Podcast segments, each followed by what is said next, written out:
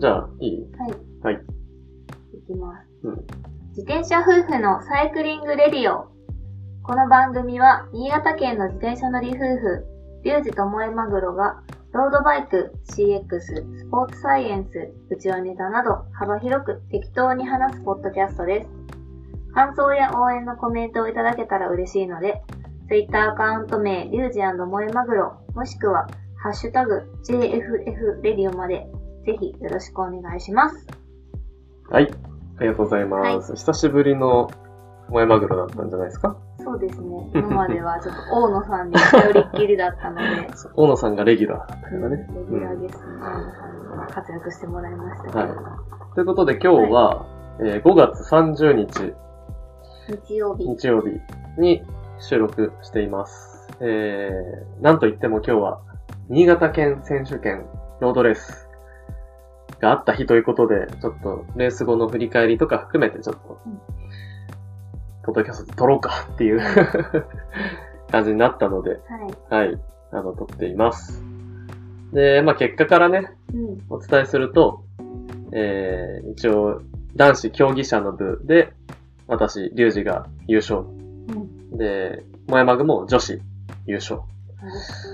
ということで、一応アベック優勝できましたので、はいはい。ここにご報告させて あの、本当にありがとうございました。ありがとうございましたご参加された皆さん、お疲れ様でした。お疲れ様でした。あの、ボランティア大会役員、運営、ね、スタッフの方々もうん本当にありがとうありがとうごございました。ざいました。はい。ということで、あの、まあ、一応男子、女子ともに優勝したので、えー、男子、女子ともにちょっとレース展開とか、うんあー振り返ったりするのと、うん。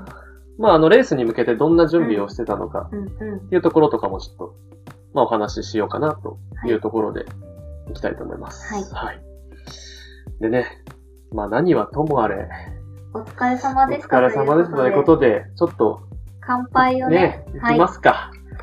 では、はい。失礼します。失礼します。あー、いい音鳴りまいいした。音鳴ったな、今。絶対マイク入ったもん。うん聞こえてますでしょうか？そうでしょうか？はい。もう、実はまあ、二人ともだいぶ、もうすでに。もうね、だいぶお酒は入ってるんですけど、入ちょっとなるべく、あの、健全なラジオを撮れるように。ね、粗相なきを。ということで、じゃあ、はい、乾杯。乾杯。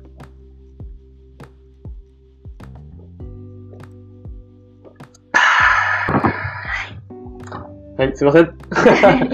いただいてます。はい。ということで、じゃあ、まあ、まずは、じゃあ、女子はい。の、うんレース展開とか、えっ、と、あと、モヤマグロが実際にそのレースに向けてどんな準備をしてきたかっていうのを、ちょっとお話しして、その後に、えー自分の方からうん男子競技者の方の、まあ、レース展開とか、うん、まあ、チームとしてどんなだったかとかね、ちょっと振り返りをは。、リザルトにね、現れないドラマがロードレースにはあるので、そういうところもちょっと深掘りしていけたらいいなってそうあの思って本当に一緒に走ってる中の人じゃないとわからないその展開とか。うん。うん、あの本当リザルトだけ見たらわからない、うん。そのいろんなね、うん、のがあるので、それをちょっと本当にお伝えできればなとはい。思います。はい気に。なりますが。じゃあまず、はいえー、萌えマグの方から。じゃあはい女子は、じゃあど、まずじゃあどうしようかな。レース展開からいこうか。そうだね。うん。どういうレースだった、まず、えっと、距離は、えっと、ヤヒコのロードレースの周回コース1周7キロを3周するうん21キロのレース。で、例年、とレースタイムはうん37分とか38分ぐらい、うん40分切るぐらいのレースうにん。なるようなコースで、うん。で、上りが2箇所あるんだけれども、うん両方とも1分とか1分半程度の短い上り。長い登りはないね。うん。で、あとはまあ、農道の平坦コースを、その2つの上りをがを繋いでくれるようなコースうん。になってます。で、レース展開的には、と女子は、エントリーがたったの4名うん。だったんですけど、うん。うんと、男子のうん。チャレンジっていう、うんうんこの競技者の部には出てないんだけれども、うんロードレースをやりたいっていう人たち。のカテゴリーと混走うん。で、とただまあスタートはちょっと分けて、あうのん。チャレンジの、チャレンジにエントリーしてる35名ぐらいの選手が前に並んで、うん。で、後ろに女子選手がつく。うん。で、一応今年は、そのローリングスタートうんするまでももう上がらないでねって、う女子は前に出ないでねっていう、その注釈もうん。入ったよね。うん。前までは、結構その辺は、スタートフリーで、上がると思えば結構上がれた感じだったけど、今年は特に、うん。あの、ローリングスタート、あの、リアルスタートがかかるまでは、女子はちょっと前に上がらないでねっていう感じだったね。うん。で、あの、最初、スタートしてから下りがあって、うんまあ下り終えたら、リアルスタート。うん、うん、で展開としてうは、ん。まあ、リアルスタート後にうん、私は、うん、と位置をうん、上げて、うん、と最初の、うん。あの、サンクスライスコーナー、まあちょっと地元の人にしかわからなくて申し訳ないんですけど。ちょっとね、あの、農道から右に曲がる、うんほぼ90度のコーナーが、結構危ないんだよね。うん。そのちょうど田んぼの、田んぼ道に入っていくようなところがあって、あのー下手したら、あの、田んぼに突っ込む恐れがあって、うん。で、その時は、あの、お米に感謝する心があれば、あの、突っ込まないだろうみたいな、確かそういう話から、あの、イノセントが確か名付けてくれたんだよね。うんそう、そう2、3年前とかに一緒に出てきてくれてたイノセントっていうすごい強いチームがあって、その 人たちが、サンクスライスコーナー、お米に感謝すするコーナーっていうのを名付けてくれた。そうそう、名付けてくれた。今でもちゃんと使ってます。使ってます。はいありがとうございます。皆さんの皆様。で、まあ、そのサンクスライスコーナーまでに、もう、1を上げて、うん前、最後尾スタートだったけども、前からその時点で5番手とか。おー、だいぶだから早めに位置上げたよね。うんあの、多分下り切ってリアルスタートかかってからサンクスライスコーナーってわずか1、2キロとかだと思うんだけどね。2分もないかも。うん1分半とか、うん。ね。でそこでちゃんと位置を上げて、うん。で、もうサンクスライスコーナーは前から、うん。もう、うん、5番手以内ぐらいで曲がってうる。ん。な、なんでさ、うん。そんなに早めに位置を上げようと思ったの？このコースは位置取りが全てっていうのを知ってたから。ああ、まあ今まで出たうん。経験とかから、うん。えー位置取りが大事っていうのは、要は後ろにいると、中切れとかが、そう、中切れ起こる。で、集団がすごく縦伸びになりやすいコースでもあるので、はい。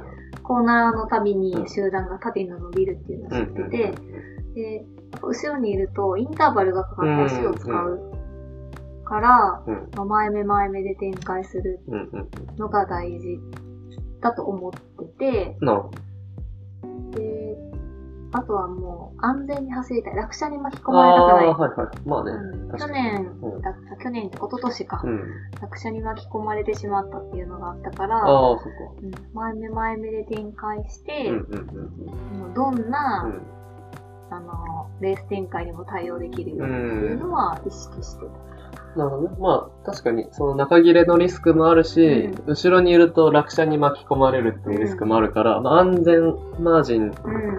確保するのと、まあ、そもそも後ろにいると中切れで足使ったりとかするから、うんうん、もう前目前目っていうのを事前に意識してた。そうそう意識してう前で展開する。あと風が、農道の風が強いから、後ろにいてもそんなに楽じゃない。うんそうだね。うん確かにあの、このヤヒコうの、ん。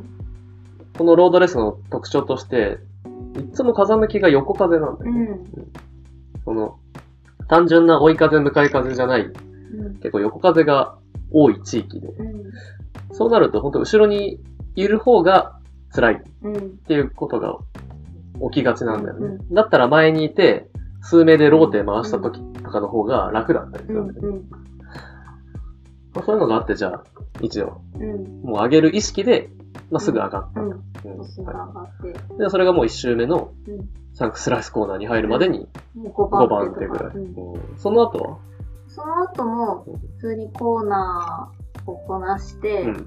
ぶどう山も前から5番手ぐらいで終えて、でもその時点で周りにいたのが、えっと新潟大学の子と、うん。が1人、うん。で、えっと、食農大の子がうん。2人いて、うん。あとはマルコさんと岡部さん。うん。で、あの、マルコさんと岡部さんはうん一緒に練習もしたことがあって足があるのも分かってるし、はいはいはい二人とも優勝候補ではあったから、もうこの二人と一緒に回していければ、まあ、回していければじゃないな、ついていければ、あの、先頭集団うん、で、に残れるってうん。いう確信があったというか。うん。で、まあ、二人がう走りが上手なのも分かってたし、うん。安心感もあるし、そうだね。やっぱりう何度か練習したりしてるとね、すごく安心ん、感うん、あるよね。この人はこれぐらい走れる。うん。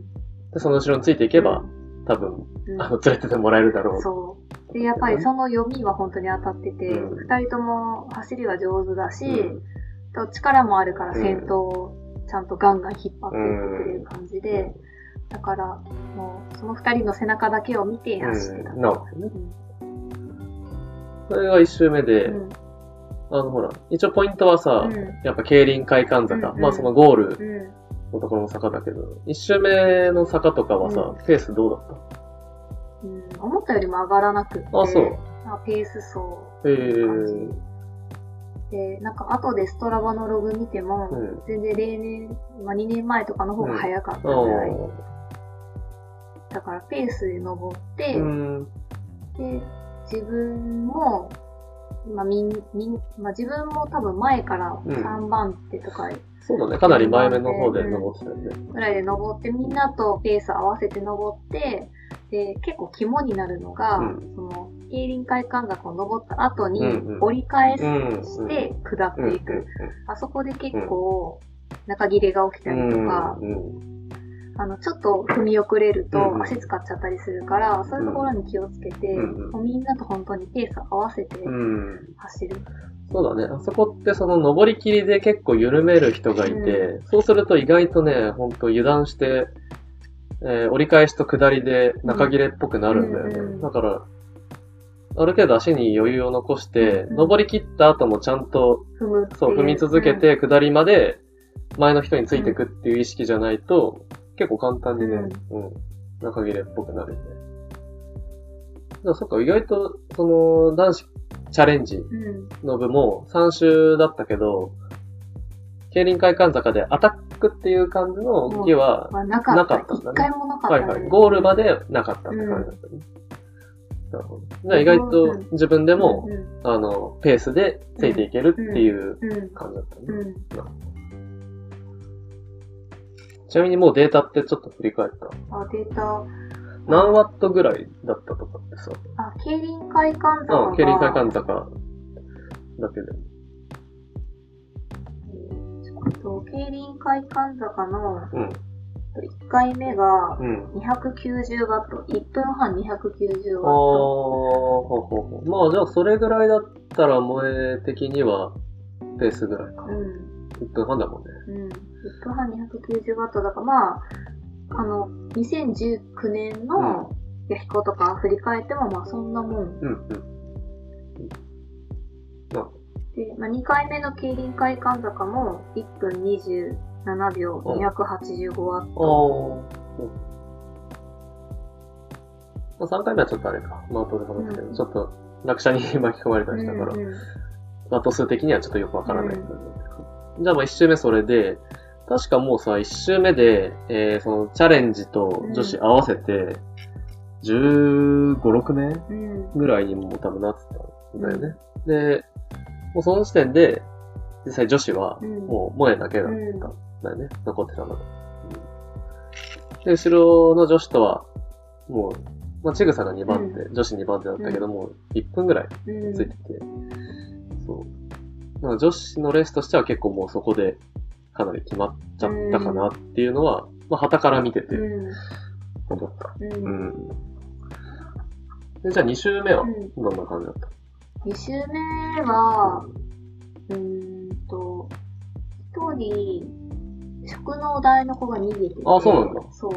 えで、それをう、んまあ、マルコさんとかが追おうとしてる展開。でも、岡部さんとかが、まあ、上手に、あ、どうせ捕まるかはいら、いいよ、無理して追わなくって、みたいな声かけとかもしてて。おーちゃんと声かけそうそしてたんだ。う。二人ともジャージは違うけど、まあ同じ一応仲間だからねねそうそうチームメイトみたいな、うんね、練習仲間であり。大丈夫だよ、みたいなことを言ってたけど、まあ、結局その食堂、食農大のことを、うん。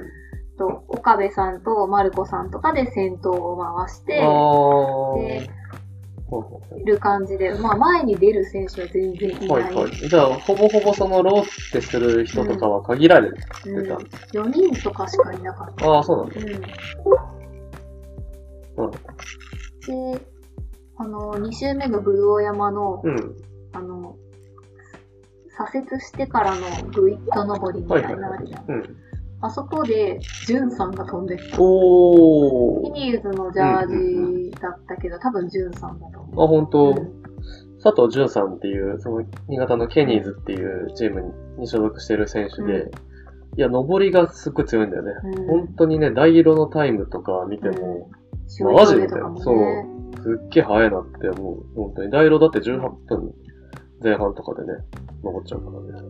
しかも最初からめっちゃ速かったわけじゃなくって、努力の人だよね。そうだね。あうのん、多分、あの、年齢的にね、うんそんなにわ若くなくて、自転車始めたのもそんなに多分、うんあの、何十年も前からやってたわけじゃないんだけど、ちゃんとローラーやったりして、うで、ヤフコ山もすっごい通ってね、うん 本当に登りどんどん強くなって、いや、すごいなっていう。田崎さんとかとも、いや、ジュンさん早いっすよねっていう話もするぐらい。うん本当に速いんだよね。そうでの人がクライマーだよね。クライマーだね。うん。で、じゃあ、ジュンさんが。ぶどう山でうんアタック。そうそう。で飛んでって、で、まあちょっとうん。先行するけど、うんまあやや泳がされてるようあな感じもあ、あり。まあ後ろは淡々とローテしてって言っても、ローテに加わるのが、ガーソーくん、まあ、蘇我くんと、マルコさんとうん、岡部さん。さんとね。で、私も一回先頭、あの、ローテ促されて出たけど、うん。めっちゃきつくって、あ、これ、自分ちょっとローテ入るべき人じゃないなと思って、もう次から出ない、出なかったっていう。なるほどね。まあさすがに、その、ついていく分には問題なくても、うん先頭をローテ回ろうとすると、まあ、かなりの強度か。なりの強度。実はね風も強かったからね。まあそうだね。ややっぱ横風吹いてたし、先頭引くのは多分きつかったからうね。ん。で、それはじゃあ、それ、うん。平坦まで行って、2周目の、じゃあ、競輪館海岸坂も、うん、あの、アタックっていうアタックは、要はなかったんだよね。結構ペースでうんでもさ、確か2周目完了時点でまたちょっと減ってたよね、確か。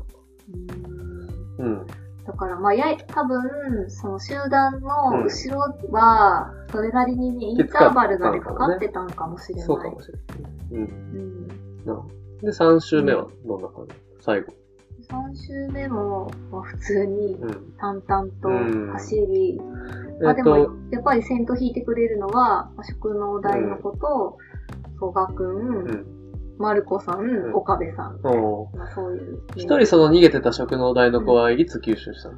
は、えっと、多分2周目ぐらいで吸収して、次、ジュンさんが逃げて、ああ、そっ3かそっか。周目でアタックしてジュンさんに。で、3吸収して周目でジュンさん吸収して、うって感じ。うんうん。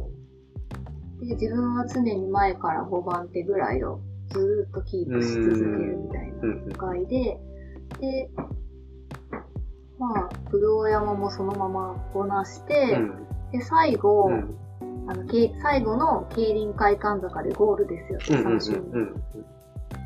後ろから、あの、最後の競輪会館坂に向けて、うん。位置を上げてこようとする選手たちがいて、結構危なくって、うん列になって。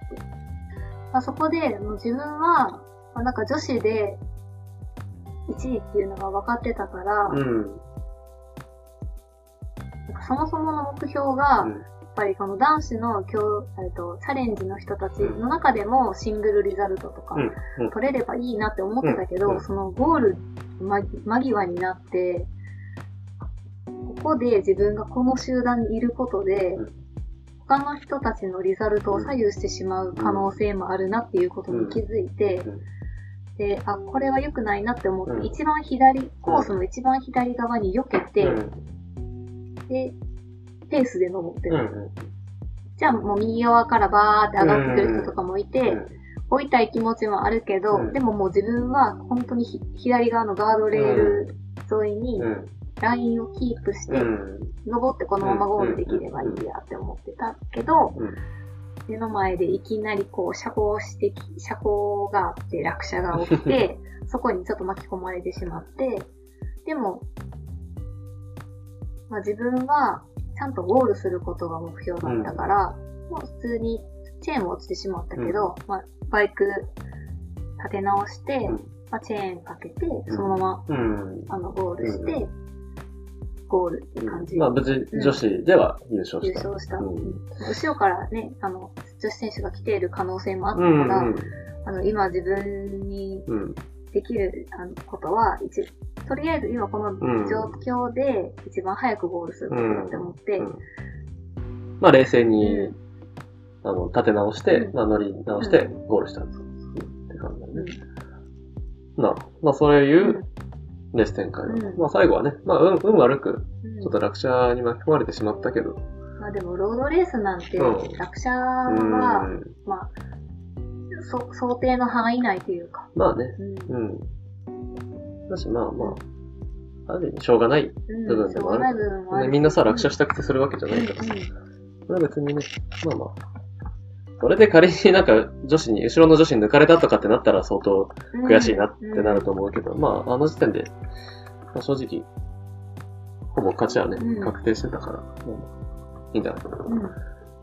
でさ、まあ、レース内容を振り返るとさ、うん。もうほぼ、うん。その、思い通りうん。に行ったんじゃない？うん。そうだうんね。だって、前目前目で展開しようと思って、その男子のうん。先頭についていければ、まあ、おのずとうん。女子の勝利は見えてくうる。ん。というのも、うん、これもしかしたら良し悪しうん。あるかもしれないけど、まあ男女混走ですと。うん。で、そういうルールである以上、うん。結局、女子は女子だけでうん。走ることができないうん。っていうね、ちょっとルール上、うん。うん。それを、例えば、えーみんなの、じゃあ、4人の打ち合わせでう、ん男子にはついていかないようにしようよって仮にしたとしても、もしかしたらついていっちゃう人もいいたりするかもしれない。それ、うんまあ、それで別にルール違反じゃない。だかうん。ら結局、この、今の、まあ、とりあえず新潟県選手権の、その女子のルールとしては、混走だから、うん。うん。まあまあ、普通に男子についていければ、あの、有利に運べるっていうんまあそれは、しょうがない。しょうがないっていうか、まあルール的なところでね。うん。で、実際さ、まあそういう、もう想定をしてて、うん。まあ過去何年もそういうレースだったし、うで、今回もそれのための準備をして、ん。うん。実際その通りうん。位置取りもできてうん、先頭に残れましたと。いう、結構盤石なうん。レースだったかなってうん。まあ、聞いた印象ではあるんだけどさ。そのじゃあ、とはいえ、うん。男子の先頭についていくのもうん。めちゃくちゃ大変だと思うよ。うん。そんな、簡単にさ、ついていけたら、あの、おのずと、なんつって言ってるけど、う まあそんなに簡単じゃないうん。と思う。だって男子のチャレンジって、実は3周しかないからペースってすごく速くて、うん。今俺もちょっとリザルトをさ、うん。確認してるんだけど、うんあの、競技者とうんほぼアベレージ一緒。ああ、そうなんや。そう。むしろ、えっ、とね、男子チャレンジうがん。アベレージ37.8うん。で、えー、競技者うん。37.7。ああ、そうなんや。チャレンジの方が0.1早い。うん。それ意外だね。そう。っていうぐらい、うんやっぱ短いながらもうん。結構早いうん展開。だから、一筋縄ではこうついていけないんだよね。うんで、そこでそのついていくためにというかさ、うん、事前にどういう準備をしたりとか、うん。どういう意識うん。でいたのかとか、あと実際のその、位置取りの、うんえーコツっていうかその、うんコツ。コツというか、どうやってうん。位置を上げてったのかとかっていうのも、ちょっと聞かせてもらえると、今後の多分、うん。まあ、女子レースうん。とか、他にも多分男子でもすごい参考になるうん部分ってあるんじゃないかなと思って。なるほど。そう。じゃあまず準備。うん事前の準備をさ、うん結構してたじゃん。ちゃんと、うん。県戦に向けて。うんっていうのをちょっと聞かせてもらえたら。うん。えっ、と、もう今回のレースにか関しては、うん準備が全てやったと思っておて、それぐらいちゃんと準備をーうん。しました。うん。で、その、ウォークライドのうん。須田慎太郎コーチって。いう、うん。須田慎太郎さんっていう人がいて、うんその人に今コーチングをお願いしてて、うんうんなんかそのコーチングっていうのは、メニューを作ってもらったりするのはそうなんだけれども、うんその、メンターとしてのうん役割がすごい大きくって、うん。うん。あの、レースに挑む、うん心も、心持ちとうんか、あとは普段の練習に対する姿勢とか。意識とか姿勢ととか考え方とかね。そう。っていうところをすごくアドバイスもらってて、もうそれがすごく役に立った。うん。で、実際、うん、うん企業秘密かもしれないけど、うんどういう、そういうアドバイスもらっそう、あの、なんか須田さんが言うには、たそのレースにはうん勝つべきレースと、そうでないレースがありますよと。はいで、あの、勝つべきレースっていうのは、まあ、絶対勝たなければいけない。勝つことが大事。うんその順位が1位を取ることが大事。はいはい。で、そうでないレースっていうのは、順位はおまけであって、うんその、次につながるレースになるかっていう。その次に、自分の成長につながるレースになるか。で、なんか、うーん、抽象的ではよくわかりにくいかもしれへんけど、うん。その、その次につながるレースっていうのは、うんまあ、そのか、勝てなかったとしても、うんそのレースの中で自分が何を得たかっていうのがすごい大事なレー。スっていうのもあって、別にそれって1位を取ることだけ。が、うんその次につながるレースではないやんか。具体的には、萌えとしての例は、あ例えば JBCF とか、この間のうん。群馬の、この間の群馬とかも、やっぱりちょっとトップ選手とはレベルが違いすぎて、うん。あの、その自分がその1位とか表彰台とかを狙いに行けるレースではなかったけど、うん。でもそのレースにうん。じゃあ出る意味って何かって考えると、そその、まあ、できないなりにうん。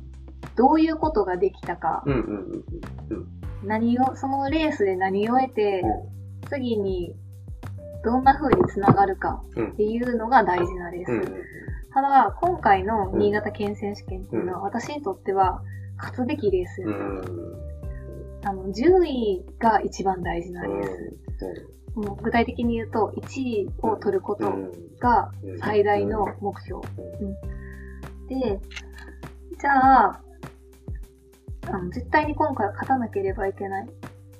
で、そのための準備として何をしたかっていうと、もう、うんと、イメージトレーニングうん。が結構大きくって、うん具体的には、あの、黒崎さんって今うん一緒に、あの上越でね上越で練習してさせてもらってるうんさせてもらってる方がいて、うん。で、その人が2019年の新潟県選手権で出て、しかうんも謝罪動画まで撮ってくださってて、でそれを YouTube に上げてくれはいはいはい。て、もう今23万回再生がもうバズすってる、ごいよねうんうんすごいバズってる動画で、うん。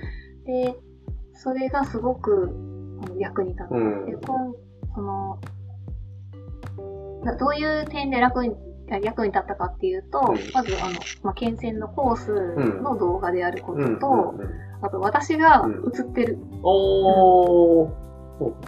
私がちょこちょこ映ってはいる。だから自分が、うんあの、走っ、実際に走ってるレースであるっていうこと。より、その、イメージが深まるっていうか、没入感っていうか、うんあそうそうそうそうあるよね。リアリティそうそう。リアリティとか。うん。で、まあ、3つ目は、あの、ちょっと、その2019年も落車があってう、んその黒崎さんも落車に巻き込まれてしまったんだけれども、うそこまではずっと先頭集団で。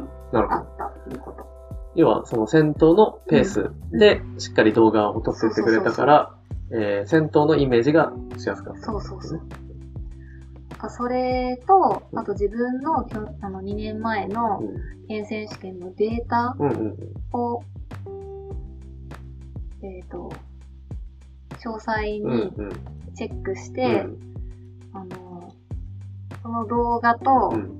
ワット数を合わせて、おー県選うんオリジナルメニューみたいなのを作る。あ、ワークアウト。ワークアウトで。ううん。ん。だから、ここの平坦度は何ワットで。何分何ワットで、じゃあここの上り、武道坂は何分何ワットでで、また下って平坦が何分何ワットで、で、競輪会館の中何が分何ワットみたいな感じでうん、この県選メニューをはい作ってはいはい、その黒崎さんの上げてくれた動画を見ながあら、はいはそのズイフトのワークアウトをやる。い。なるほどね。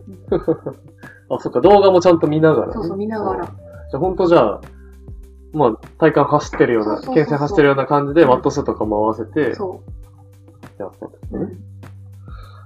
うん。なるほどね。それを、ういつぐらいからやったのん。もう、群馬終わった後だから、2週間前ぐらい。はいはいはい。そうね。群馬終わってすぐぐらいに、今週先週ぐらいからかな。うんうん何回ぐらい結局、えっと5回ぐらい。五回ぐらいうん結構5回もやるとね、うんいい、やっぱりイメージトレーニングになるよね。うん。で、やっぱ最初は、うん最初作ったのがちょっと調子乗って、バット数を高く設定しすぎて、いや、これできないよみたいなのから徐々に調整して、2回ぐらいで調整して、3回目でようやく、あの、あ、これぐらいだったらできるなっていうのになって、うん。で、あと、まあ、4回目と5回目うは、ん。さらに、プラス5ワット、プラス5ワットみたいな感じで、逆に上げてったよね、そうそう。どんどん目標値を上げてって、その3回目にやったのが、多分その、2019年の本番のワット数にかなり近い感。じだったのに、それよりもさらに、さらにうん。目標ワット数上げてるから、うんうんうんうん。あの、2年前のレースだったら余裕でついていけるうんなっていうレベルに、はいはい。あの、なってた。だからぜ、その同じような展開だったらうん、ちぎれないっていう自信はあった。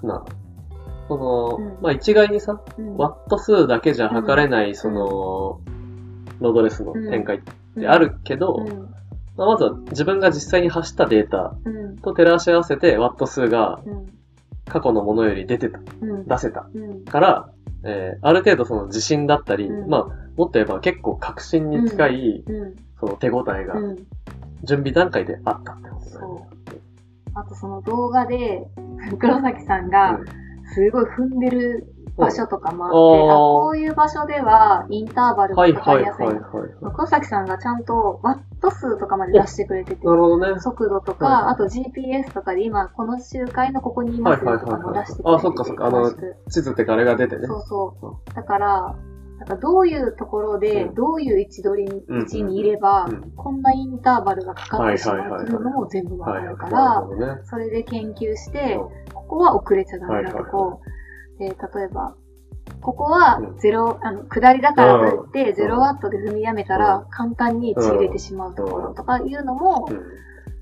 研究して、なるほどね。で、まあ実際に自分も走ってるから、まあそうだね。ん。どこでしんどかったかなとか、はいはい。どういうところでちぎれそうになってやばかったかなとか、記憶をすり合わせてっていうか。そうそう、すり合わせて、あの、そういうところで、うん。あの位置取りが大事っていうのを改めて認識してたし、なので、まあ、目標パワーも達成できてるし、どどういうところが勝負どころになるかっていうのも、どイメージも、そう何回もイメージトレーニングあしてー、結構鮮明にそできてたってことね。確かにさ、その実際新潟県選手権のヤフコのロードレースって、コース的にはうん。単調なんだよ。うん。そのコースプロフィールだけ見ると、うん。本当あの、上りうん。が2箇所あって、うんそれ以外は平坦です。うん。結構単調なんだけど、うん。実際そうじゃないんだよね、本当うん走ってみるとさ。意外なところでインターバルかかったりとかさ、うするじゃん。そういうののイメージができてたっていうのはうんかなりうん。大きいうん。と思うよね。うんなるほどね。じゃあそういう本当準備をしてて、ぶっちゃけ、うん。じゃあ結構いけるなっていうある程度の自信、確信。うん。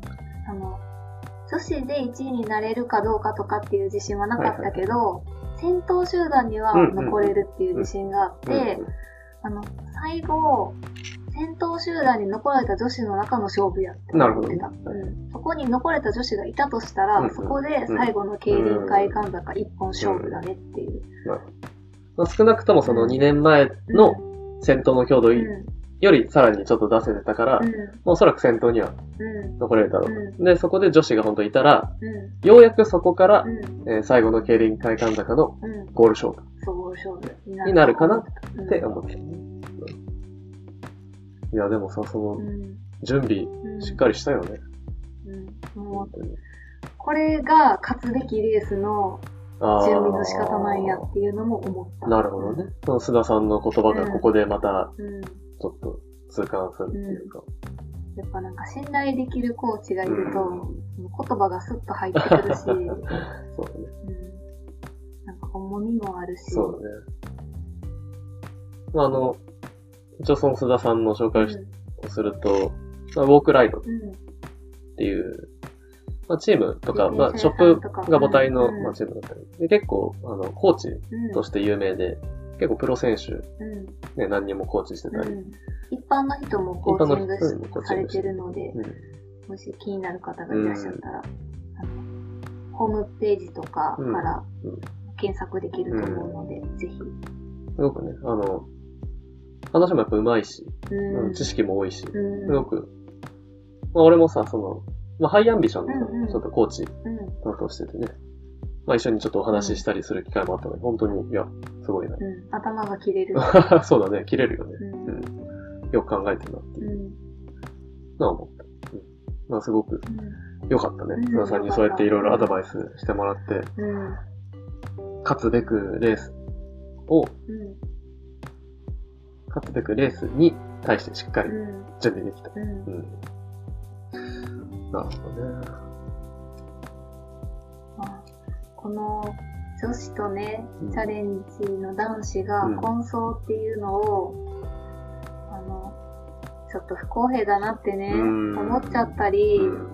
するのもね、しょうがないと思うんだよね。うん。なんか本当に単純に足勝負になってないところもあるから、まあね。うんそこはね、すごく複雑なうん。ところではあるけど、でも勝つ、っていうやっぱうん目標があるからうね。ん。まあそれはさ、確かに、うーん、なんていうかな、難しいうん。ところであって、女子は女子で、ちゃんと力勝負うん。させてよって思ううん。多分意見もうん。絶対あると思う。うん。っていうのも、やっぱ萌えは結構男子に混じって一緒に練習してることも多いし、そのロードレースの経験が豊富だから、あの、混走の場合にう結構アドバンテージん。やっぱあるうんんだよね。じゃあ、上り一発勝負とかってなった時うん。だったら、その、実際ここまでのタイム差とかって多分つかないよ。つかないと思うんだだよね。その女子の中でさ。うん。だからそれを、まあ不公平に感じてしまう人も多分いると思うし。まあ逆に、いや男子にちゃんとついてこれる、もやすごいねっていう人もいると思うし。でもそこってすごく難しい。賛否両論あると思うし。ただ、やっぱルールの中で、うん。やっぱ勝ちたいです。勝たなければいけないと思ってるぐらい、で、準備もそれぐらいさ、しっかりしてきてるレースだから。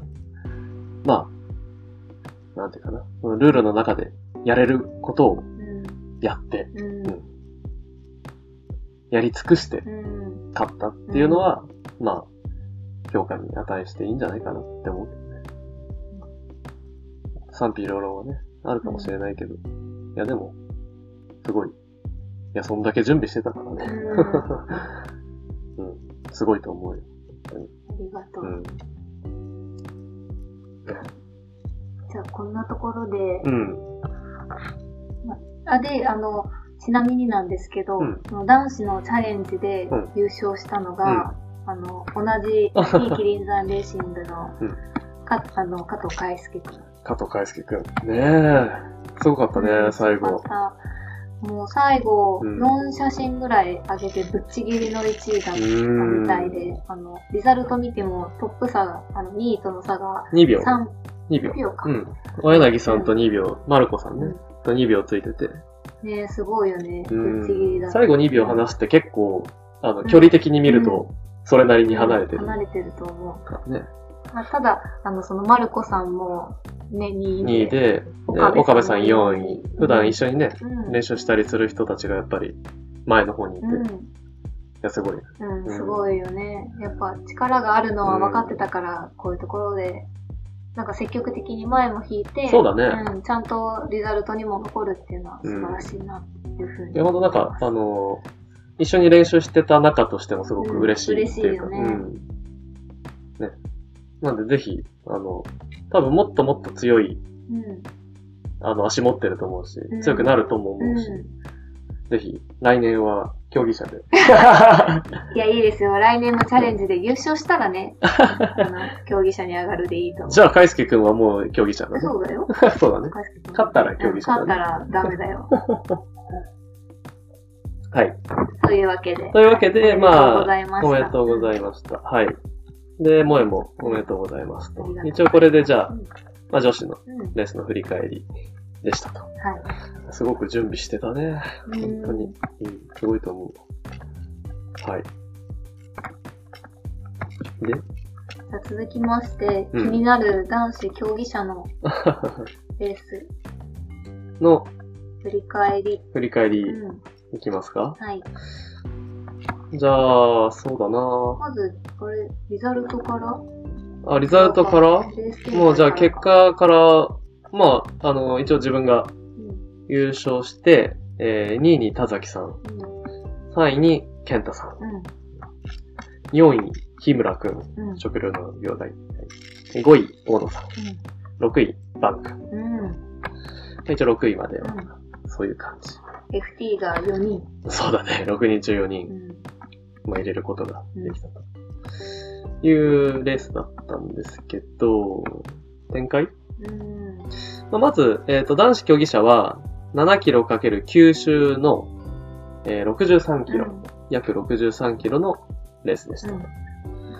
で、えっと、エントリーが、結局、27名、うん。うん、ですね。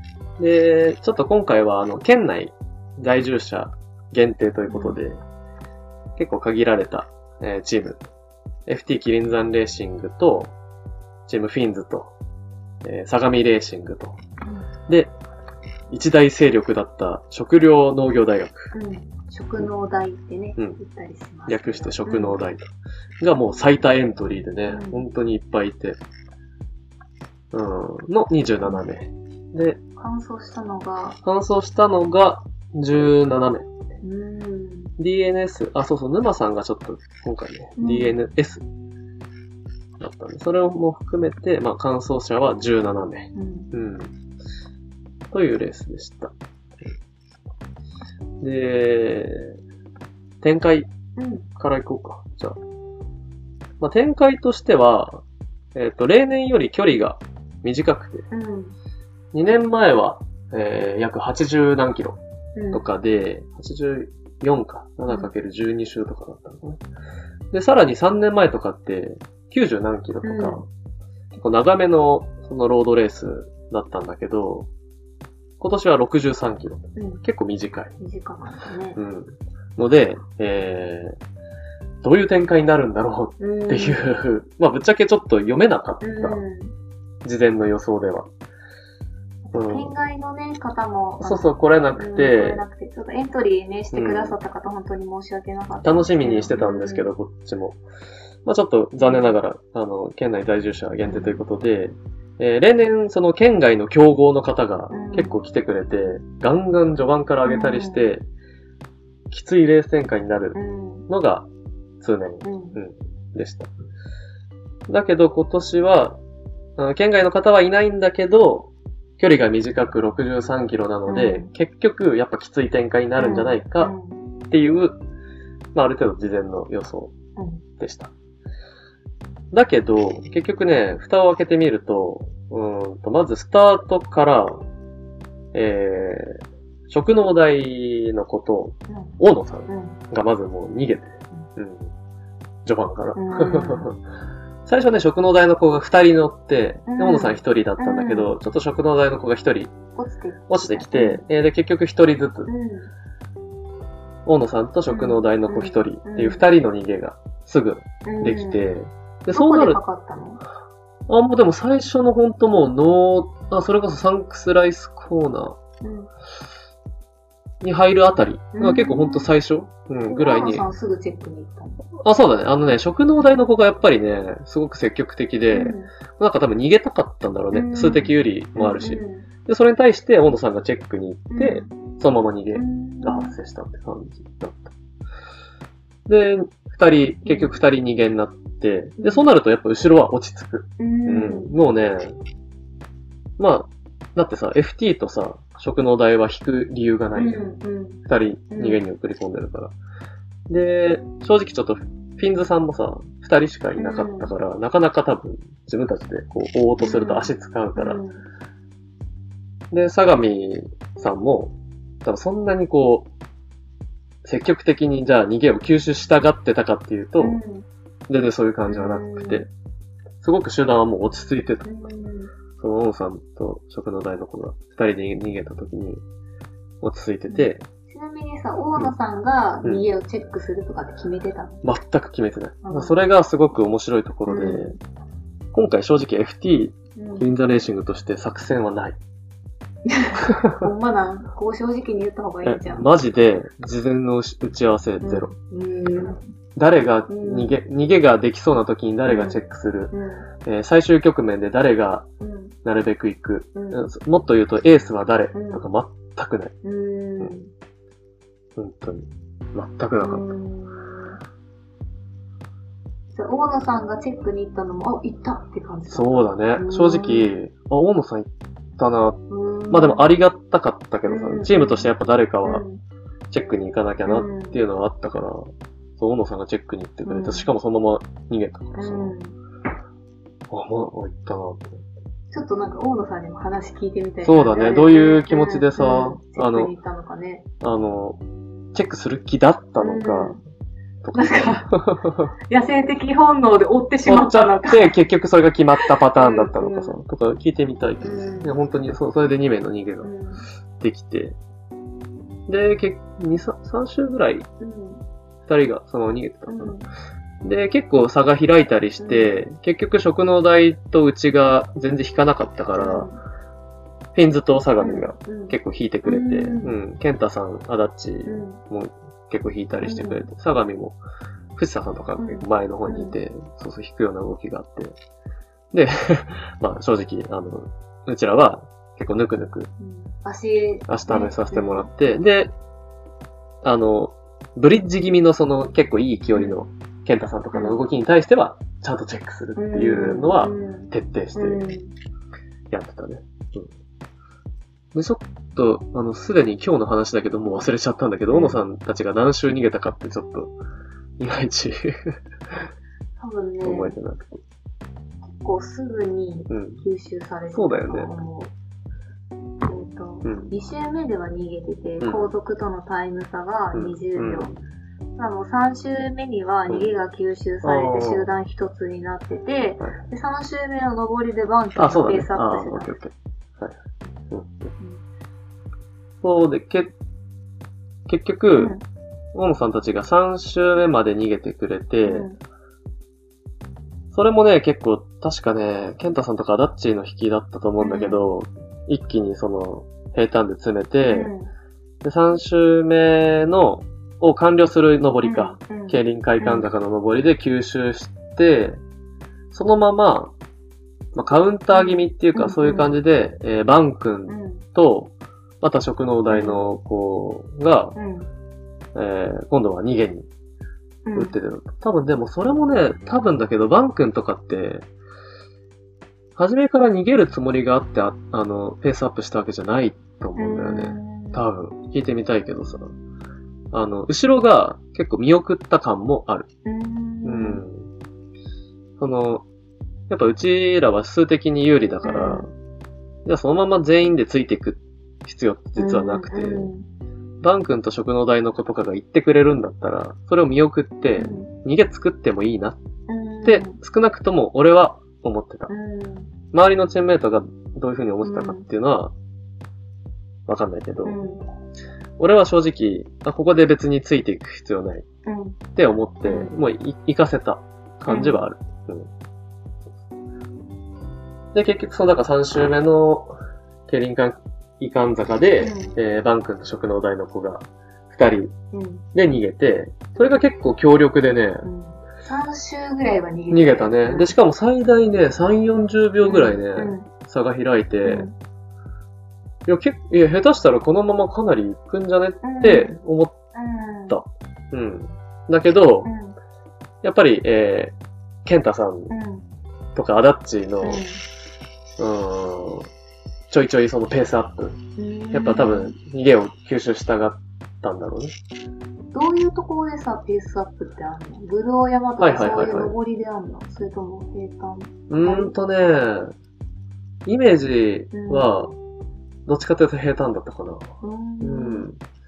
あんまりぶどう坂の方で、うんいや、登りでかかってってよりは、その後の下りと平坦。で、ケンタさんは登りでもちょいちょい上げてたかな。だけど、アダッチに関してはマジで平坦をむちゃくちゃに引いてたね。本当に。すっごい強かったよ。もう平坦をバチバチに引いて、一気に逃げたのタイム差がやっぱそれでうん縮まるような感じだった。すごいな。なんかそういうところをさ、見てないからさ、うんうん。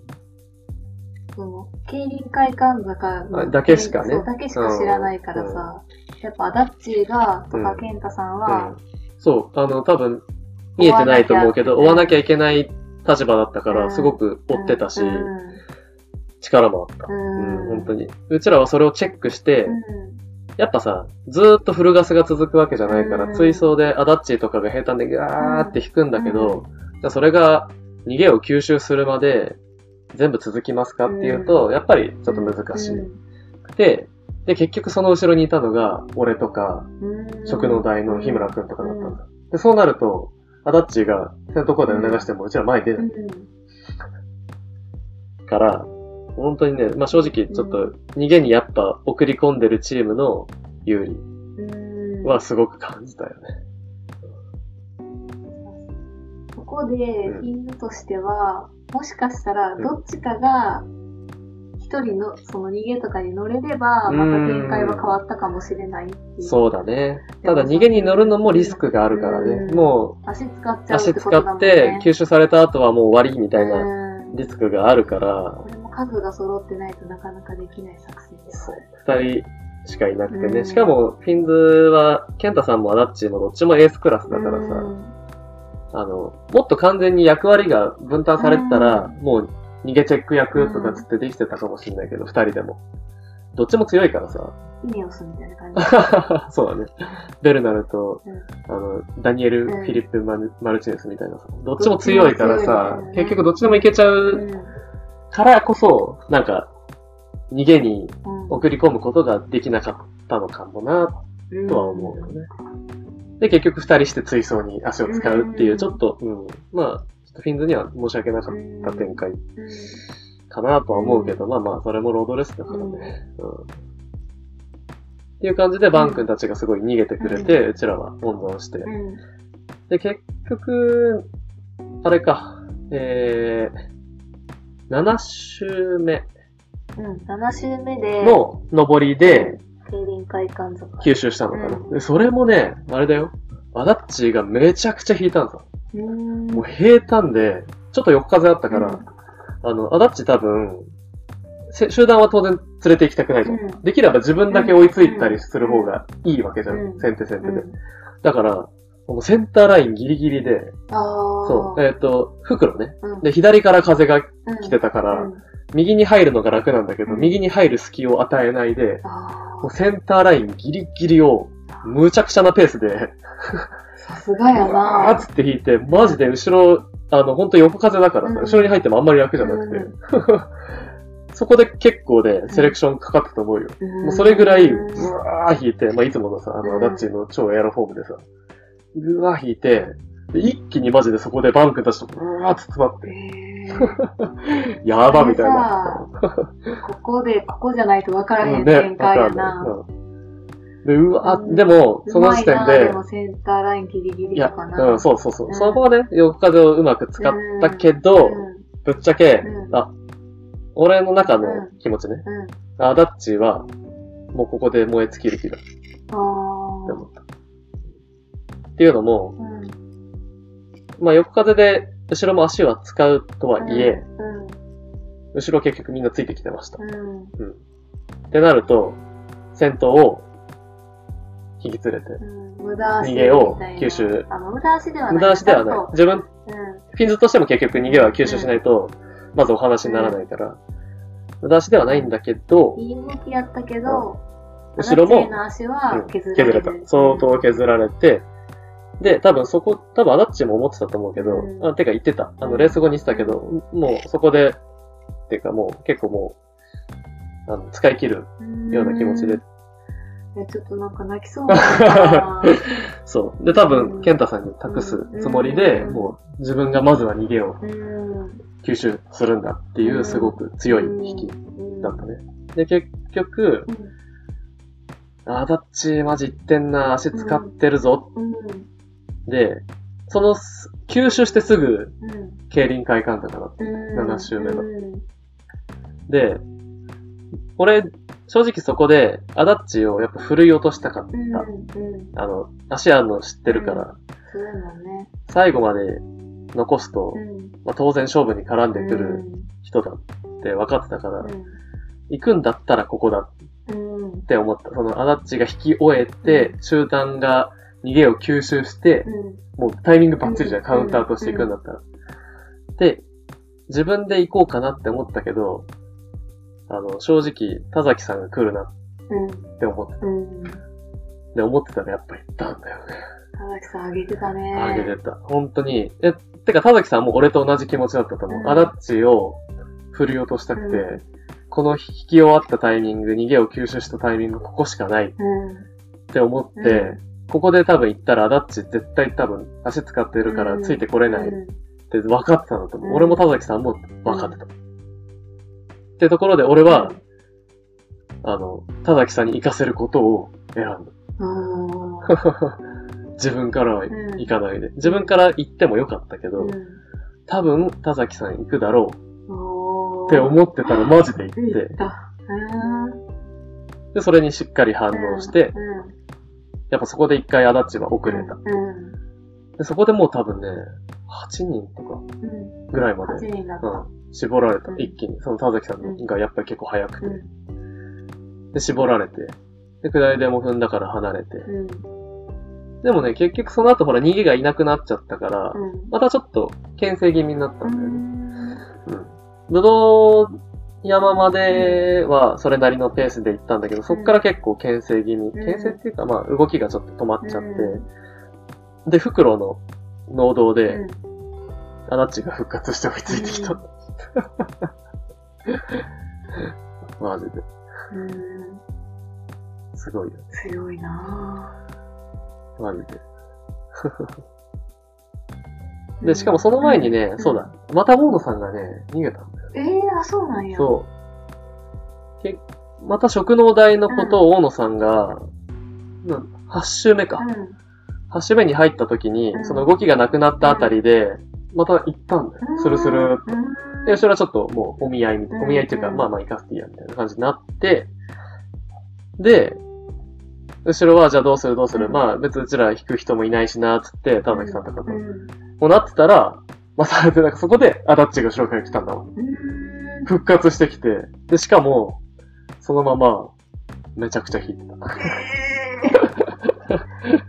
やばいな。後ろから追いついてきたと思ったら、うんむちゃくちゃに先頭を引き出して、また。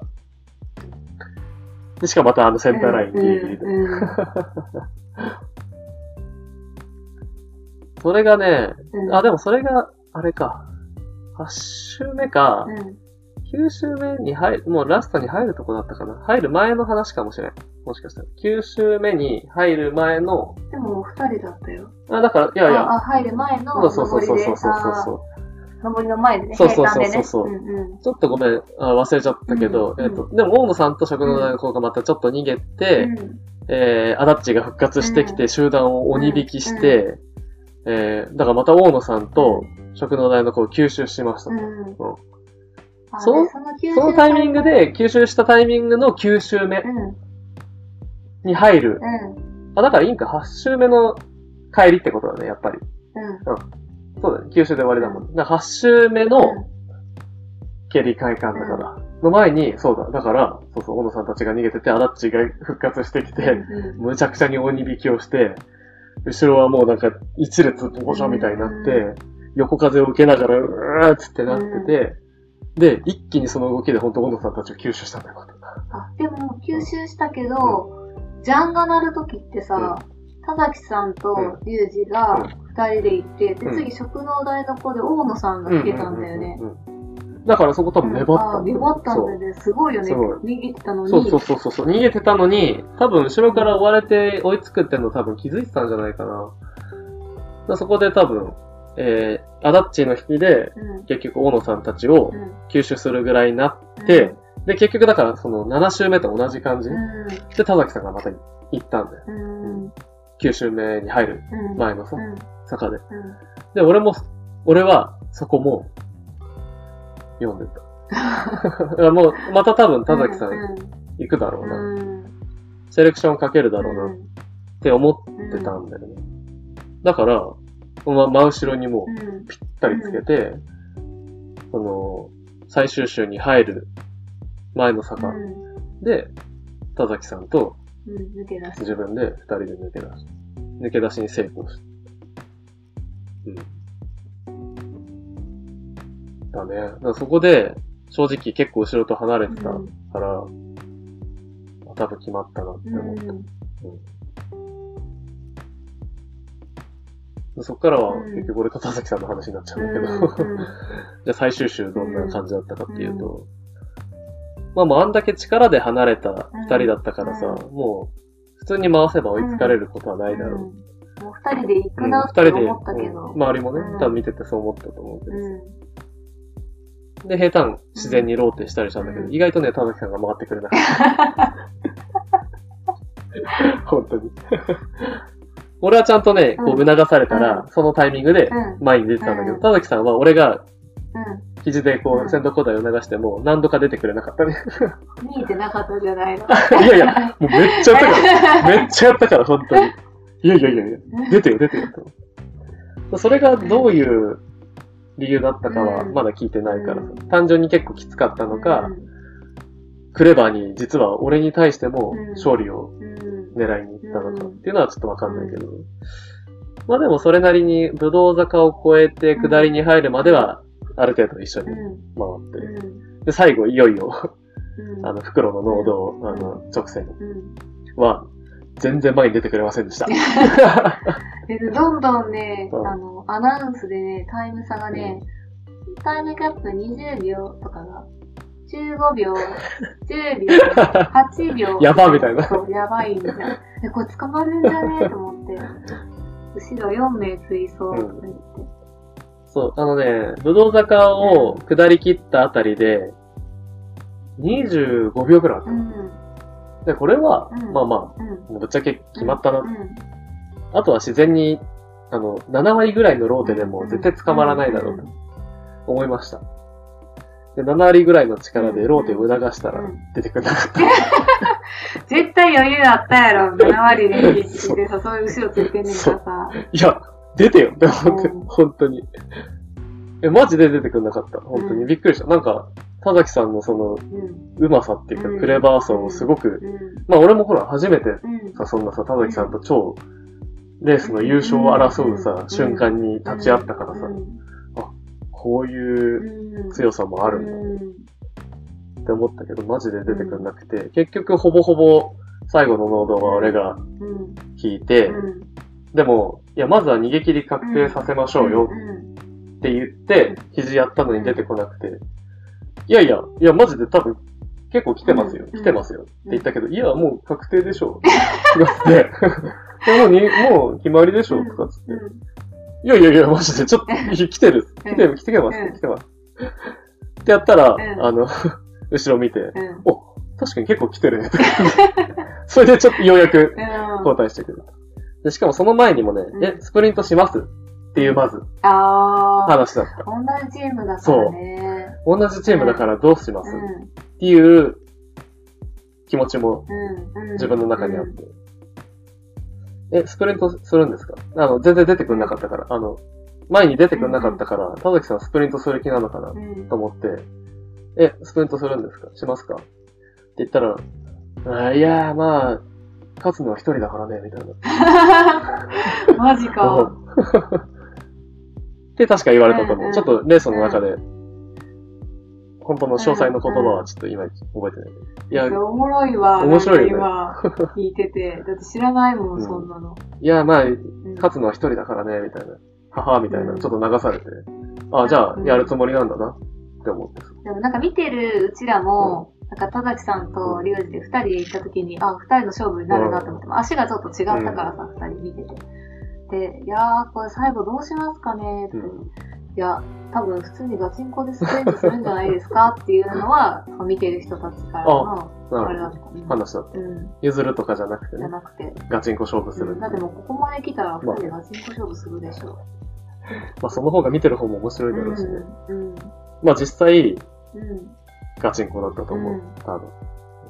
まあ、田崎さんの本当の思惑、真相はそ、れはちょっと有料のノートをこう。あ、そうだね。有料のノートで多分この後ブログに上がると思うけど。で、結局ね、ほんと最後の、じゃあゴールの、うん。競輪会館坂の上りに入るうん。直前ぐらいで、うん直前？残り多分 1. 点何キロうんとかの段階で、うんあ、ようやく、あ確かに結構来てるね、なんつって、うんちょっと回り始めてくれて、でそこから1、2回ちょっとローテをして、一気に、あの、上りにいよいよ入りました。で、うーん、先に仕掛けたのは田崎さん。うん。うん。結構ね、早めに仕掛けた。うん。っていうのは多分、スプリントで俺に部があるって向こうも思ってたみたいで、やるんだったらもうロング、うん。ロングスプリントだなって多分思ってたみたいで、結構早めにね、うわーっつって下半でやっぱかけてったんだけど、もう俺も実際ちょっとまだ、スプリントいけそうな感じがあったから、後ろでうん。ダンシングで耐えて、うで、ここ耐えきれば、もう多分いけるだろうなって、正直その時には思ってて、えー実際ちょっと田崎さんが、いまいちペースがうん、上がりきらなかったところで自分が前に出たら、うんもうその段階でね、田崎さんが、もうこう、ちょっとうなだれて、うん。そう、下を向き始めて、垂れてったから、あ、勝ったうん。って思って。最後はもう、あの、あんまり踏み切ってない。うんもう後ろとの差を確認して、あ、もう結構離れたから勝ったって思って、ほんとガッツポーズする余裕があってね、うんそうゴールできた感じでしたね。うん。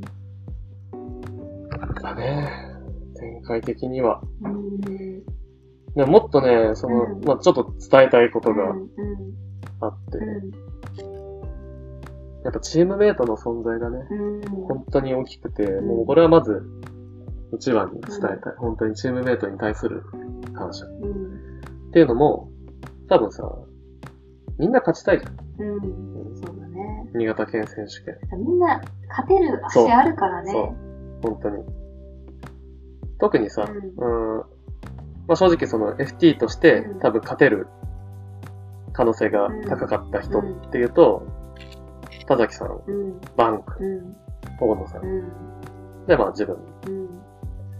の4人はうんかなり多分今年やっぱ上がってたから、うんまあ、誰が行ってもおかしくない。うん。多分みんな勝ちたいじゃうん。そうだよね。ん。なんだけど、うん。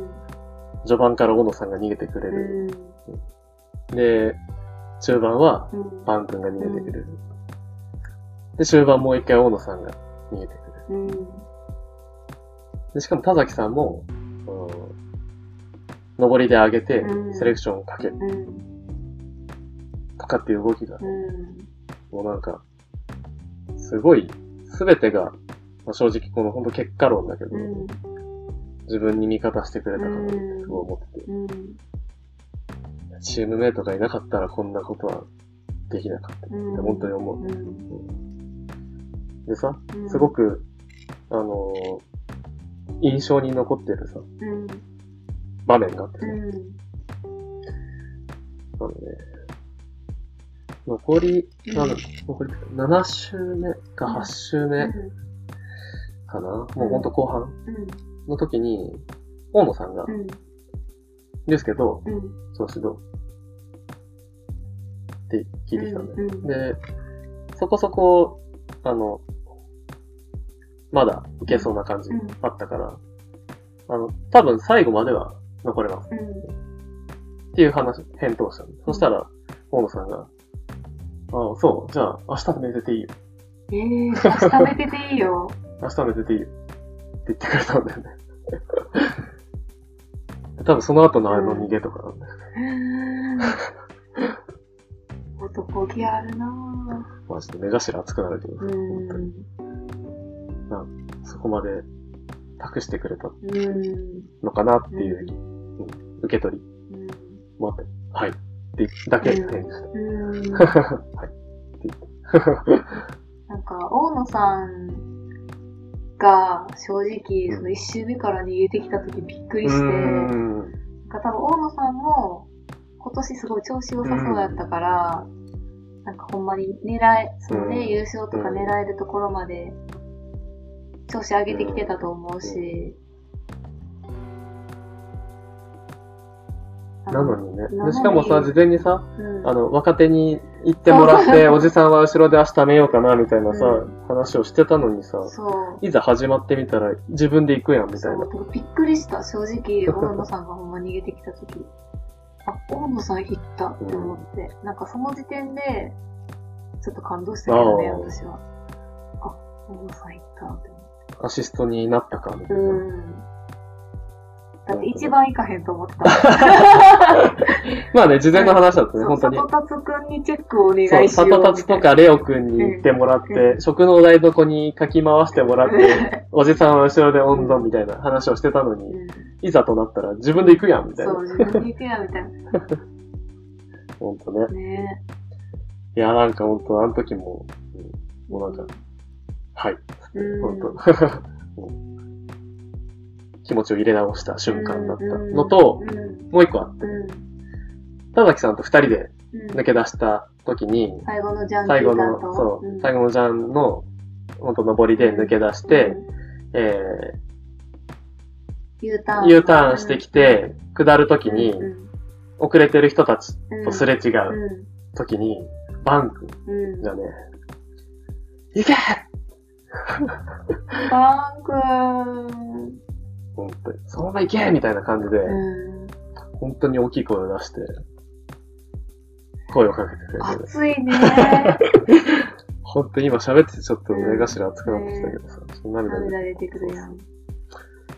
本当に。なんか、バン君そういうとこあるよな。あるねう。んバン君そういうとこある。本当に声をかけてくれるし、うんなんか気持ち入ってうるん応援とかをしてくれる。うん群馬の時もそうだった。あの、うん3人逃げが最後うん。できた時に、うん。本当に声を枯らして、うん。いいぞ、そのまま行けっつってうん。言ってくれてね、本当になんか、力になったね、うんマジで。あの、ちょっと専門用語使うと、ストロークがうまいんだよね。そうだね。あの、メンタルの話でね。うんあの、人にいい影響を与える言葉とかが上手。上手。うん本当にすごくよく、ブログとかでも必ず誰かのこと褒めたりとかするしさ。で、やっぱそれをね、バン君みたいな強くて、うん経験もある選手に言われると、言われる方ってすごい嬉しいうん。し、力がある。うん。すっとこその言葉もそう、入っててくるし。。重みとかが入ってくるからさ。いや、あの時もほんとすれ違いざまにね、うん いけーって言ってくれたのが本当にね、嬉しくてね。それドラマ化したらさ、スローモーションになるやつやん。そうだね。そのシーンが。ね本当に。いや、本当に。チームメイト、に、トにね、恵まれたよね。本当にありがとうございました。うんだから本当、チームメイトがいなかったら、うん。こんな優勝なんてなかったと思うし、本当にね、よかったね。うん。マジで。いや、本当まさかね、うん勝てるとは思わなかった。多分、下馬評として、うん。多分優勝候補には上がってたと思うんだよね。うん。みんなの今。年、リュウジが行くんじゃないみたいな。もうパワーデータとか見ても結構な数値を出したりしてたから、多分行くうん。優勝候補だよねってすごいうん実際言われてたし。でも、あの、本当ね、あの、結果的には盛大な三味線うん。になってしまったけど、昨日とかの調子は本当に最悪で、うん。まあ、多分一緒にいた萌えがよくわかってると思うけど、うんもうなんか元気ないし、うん。一緒にサイクリングしたんだけど、サドル高を4回ぐらいうん。調整して、いや、こうでもない、ああでいや、もない。6回ぐらい書いてた。そんなに書いてた？うんめっちゃ書いてたね。あと、5ミリ、なんか数ミリ上げるか数ミリ下げるかで迷ってるみたいなね。そううそうう。もうほんとそんなぐらいで、ほんとね、マジで、調子的には、うん。自分の中で本当にやばくて。うん。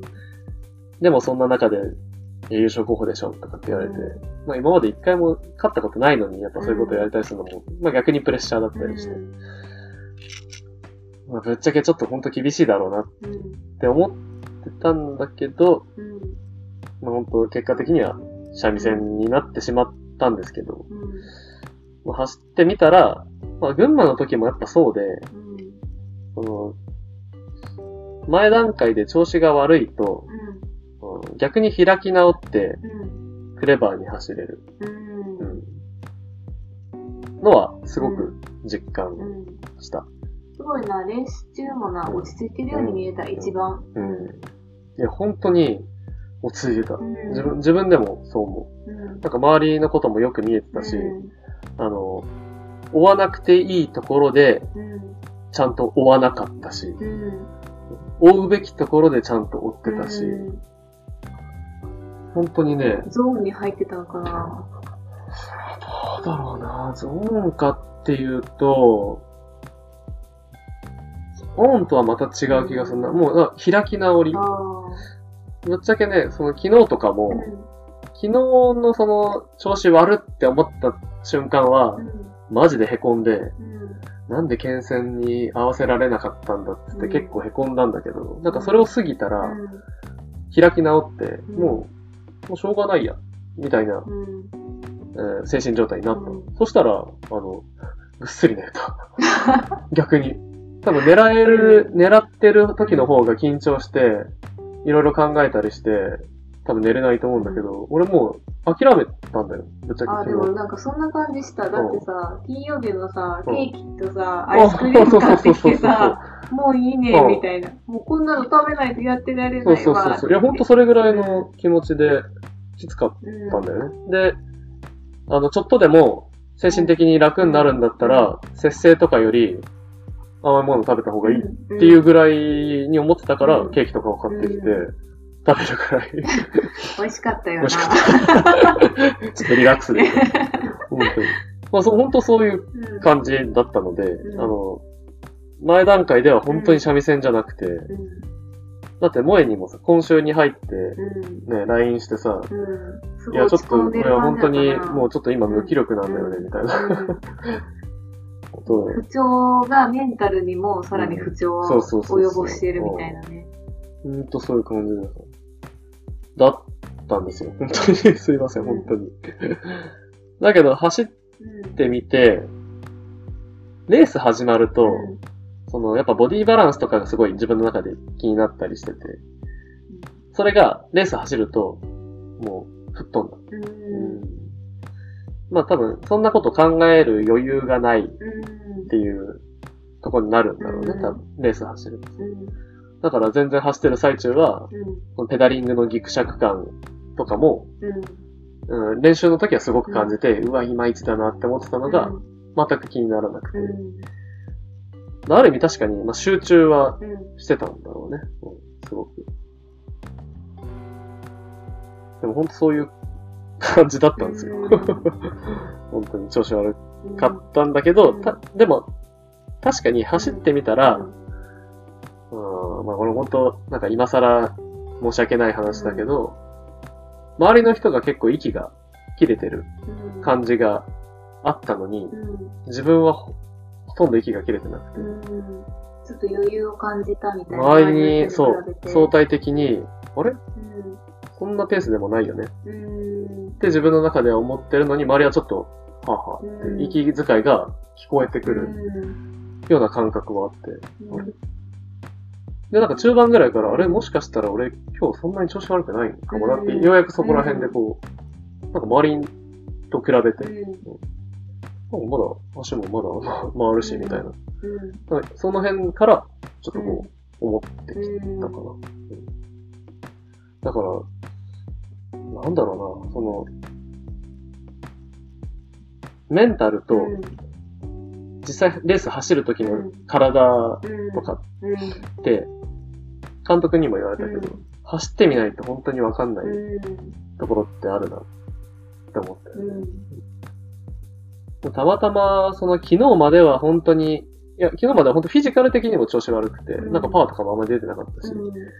でもそれが、ちょうどこの回復の、うん追い込みと回復のサイクルで、今日がバッチリその、回復にドーンってこうハマっうん。たのかもしれない。うん昨日まではちょっと低調だったけど、今日は一気にその、その、うん。コンディショニングがもしかしたらバッチリいった可能性もあるし、うん。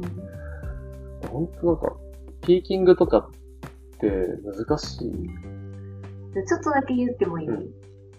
昨日さ、うん。走ったやん、うん。外外。うん。私は、リュウジが、調子悪くないなって思ってた。っえー、後ろから見て。そうていうのも、そのリュウジの、うん。その、体の調子によって、うんやっぱ前を引く速さって変わ。るんか。はいはいはで、なんか調子があんまり良くない時って、そんな序盤からバーンって上げたりしへんねんけど、はいはいはい昨日なんか序盤から結構いい強度やってい。え、ー、そうあ、結構う踏んでるかん。ら。調子がいいんかもなって、えー、ちょっと思ってた。なるほどね。うん、そんなに調子悪くなさそうやって。おなんか、その悪い、その、確かにサドルもめっちゃ前もやったし、足の感覚もーね、すごい、あのうんどうしようかな、インソールみたいな感じだったから、っていうのもあったけど、だから悪い悪いっていう割に、多分、その、体のはいはい。フィジカル的な、フィジカル的な感じで言うと、うん、そのなんか、あの走り出してから何分ぐらいでうん、どれぐらいの強度まで上げるかとかっていうのが結構、なんか分かってて。ああ、はいはいはいで、。昨日は結構いい強度だった。あそうえー、その辺も自分の体感と人から見た、うんとにかくネガティブやった。そうだね、超ネガティブだったよね、うん本当に。だから、なんか、うん、その、なんでこれぐらい結構調子良さそうやのに。そんなネガティブなんかなっていうのは思ってた。なるほどね。うーん。まあ、その辺もだから、まうんあ、自分の中の感覚とうん。人が見たうん。のって違うう。ん。ね。うん。まあ、そんな。ありつつうん。でね、あとじゃあどうだろうな、うん。もうちょい話したいことがあって、うまあ本当チームメイトに感謝したのと、えっとね、じゃあ伝えておきたいのはね、うん。あ、じゃあチームメイトで言うと、レオくんもね、うすごく先頭付近にずっといてくれて、あの、食の台と、えー、バン君なり、大野さんうん。が逃げてる時に、うん。例えばケンタさんとかが結構ペースアップして、うん。えー、あわよくば、要は自分だけブリッジみたいなのをしたい動きとかも多少あったんだよね。そういう時に、結構ね、俺とかレオくんは常に前の方にいて、うん。で、レオくんが結構チェックしてくれたんだよね。うん。まあ、実は俺から指示も出したりしたんだけど、うんレオ君チェックチェックっつって。これ行かないとダメだよって。要は、そうそう、これ、こういうの、こういう動きは、あの、チームとして、うん。あの、チェックしないとダメだっていうのは、教えておきたかったから、うんうんうんそういう意味も兼ねて、いや、レオ君チェックだよってうん言って。って言ったら本当にやっぱ、レオ君もさ、足あるからさ、うん。本当あと素直だよね。素直。まあ、それはね、あの、年齢差とかさ、うん先輩後輩とかそういう、あれもあるんだけどさ、本当にね、あの、チェックしてくれてね。えでも、すっごい心強かった。うん。あの、レオ君こんなに先頭にいてくれるんだと思って。やっぱほら、でかいじゃん。うん。俺後ろだったら楽なんだよ。いやー、私もね、レオくんのね、走りはね、見てて感動した。おーあの、まあやる気もあるし、うん自転車大好きなのもすごい伝わってくるし、あの、JBCF とかもね、うん。もう毎試合毎試合頑張ってね、ねえ。一番多く出てる、うん。あの、レース参加してるんじゃないかなって思うぐらいで。で、あの、私はさ、競輪会館坂しか見てないからさ、あれやけど、競輪会館坂でちょっと遅れそうになっても、うんうん。この、なんか、次の下り、うん。あの、その本当に U ターンしてきてからの下りで、なんかみんなと復帰してたりとか、なんかここで粘ってるんだとか、あの、一回遅れて、ああ、もうレオくんはいこれ集団から遅れたかなって思ったところで復活してきたりとか、なんか、ガッツがある、はいはい。粘る。ぶっちゃけそこでほら、うん気持ち切れた段階でやっぱ終わるからさ、多分気持ち強く持ってうん粘ったんだろうね。で、なんか私また須田、須田さんの話になっちゃうけどさ、なんか須田さんもさ、そのもう、本当に無理だと思ってからどれぐらい頑張れたかっていうのが次につながる。おー、なるほどね。だから、レオくんは毎試合毎試合次につなげてるんだなって思った。素晴らしい。レオ君またさ、よう考えてるじゃ。うんんすごいあんな若いのにさ、うん。結構理論的でさ、すごい考えてるじゃ。うんん。なんか多分絶対伸びるよね。うん。伸びると思う。ああいう位置でレースしたりとかさ、粘りとかさ、なんか若干、あの身長を見ると、うん自転車競技じゃなくって、バレーボールとかバスケとかやった方が良かったんちゃうかなって思ったりした時もあったけど、あの、自転車が一番合ってると思う。だって自転車が好きなんだもん。うんレオ君めっちゃ好きじゃん。うん自分でバイク組んだりするし。ねうん。お父さんのバイクも そうそうそうね。そう。ね、すごいよね。うん。そう。俺ほんとレオ君も印象に残った。うん。うん。うん、すごいよ、ありがたかった。うん。レオ君ありがとう、本当に。うんぜひ、あの、多分近い将来、競技者のうん。最終場面。局面に多分絡んでくるようになるから。しかもびっくりしたのが、うん終わった後、ジュニアギアのチェック受けてた。そうだよ、ジュニアギアの。う んまだそんなそう、まだそんな年齢。だなんや。からほん本当だったら高校総体のレースに出る年齢だからね。未来がありすぎる。ね。ほんとさ、FT は年齢、年代が幅広くてさ、うん今 TOJ で活躍した隼人とかもいるし、ねでレオくんがいてうん里達とかもいて、うんカイスケがね、優勝し優勝してて、ね。未来は明るいね。本当にすごいなって思う。はい。あとね、うん。あと印象的だったのはやっぱりね、食のお題。うん。あの、正直、まああの、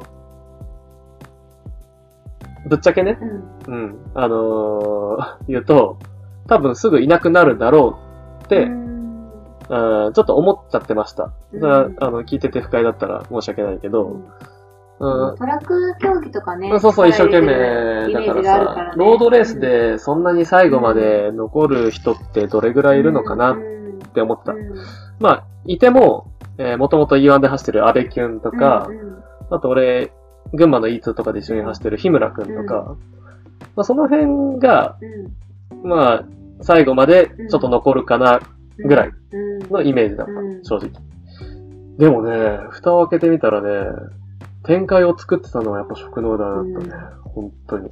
すごかった、積極的だったよね。そう、必ず逃げ、逃げに乗せるっていうかもう自分たちでうん逃げを作ってた。うん。それに対してうん FT がチェックしてうん逃げができてたって感じだから、本当にね、先手先手でうん。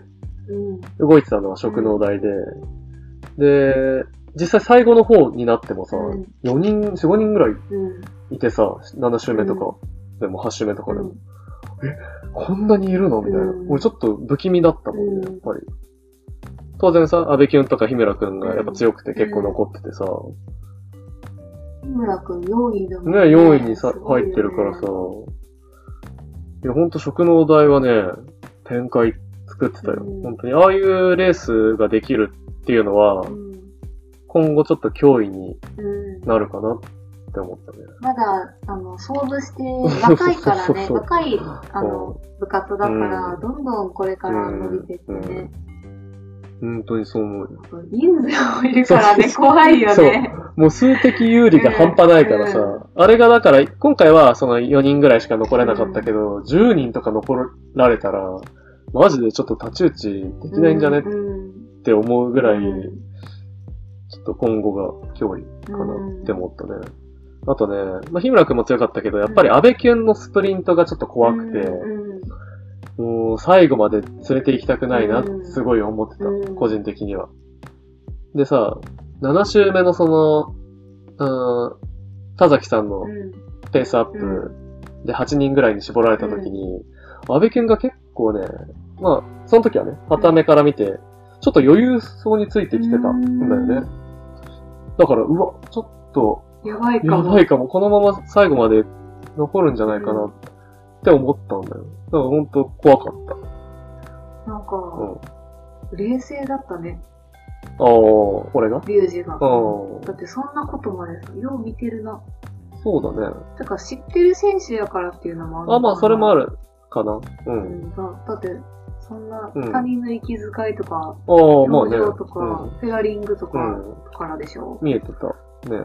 うん確かに。で、逆に日村くんはね、その、田崎さんのペースアップで結構きつそうだっああた。のも見てたから、うん多分スプリントとかまでは最後、来ないんじゃないかなって思ったけど、まあ結果的に安倍健より順位上だったんだけど、日村くんあれは。か、日村くんうがん。アルメイダで、あの、アビキュンがサイモン・イエーツかな。ど え、あの、粘りとかってことね。そうそううんあの、サイモン・アルメイダ粘るはからね。サイモン・イエーツはひょうひょうとした顔で、遅れる時があるけど、アルメイダはめっちゃ苦しそうな顔するけど、頑張っててる。そうそうそうそう。まあわかんない。わかんないけどな。いやまあまあそうそう。ジロ飲みすぎやジロ飲みすぎ。最近のジロ飲みすぎ。いすいません。やでもほんとね、うん食の代は、ちょっと今後脅威うん。かな。すごい、あの、良かったよ。うん。すごくいいレースしてたと思う、うん本当に。そうだね。あとは、でも、あれかな。やっぱ最後言いたいのは、アダッチ強かったね。うん。本当に。今回は、男引き。男引きなんかみんなね、一緒に走ってた人がうん感動してたもん。うんアダッチの走りに。うん。でもそこをね、見れてないからね、そうだね私たちが。うん。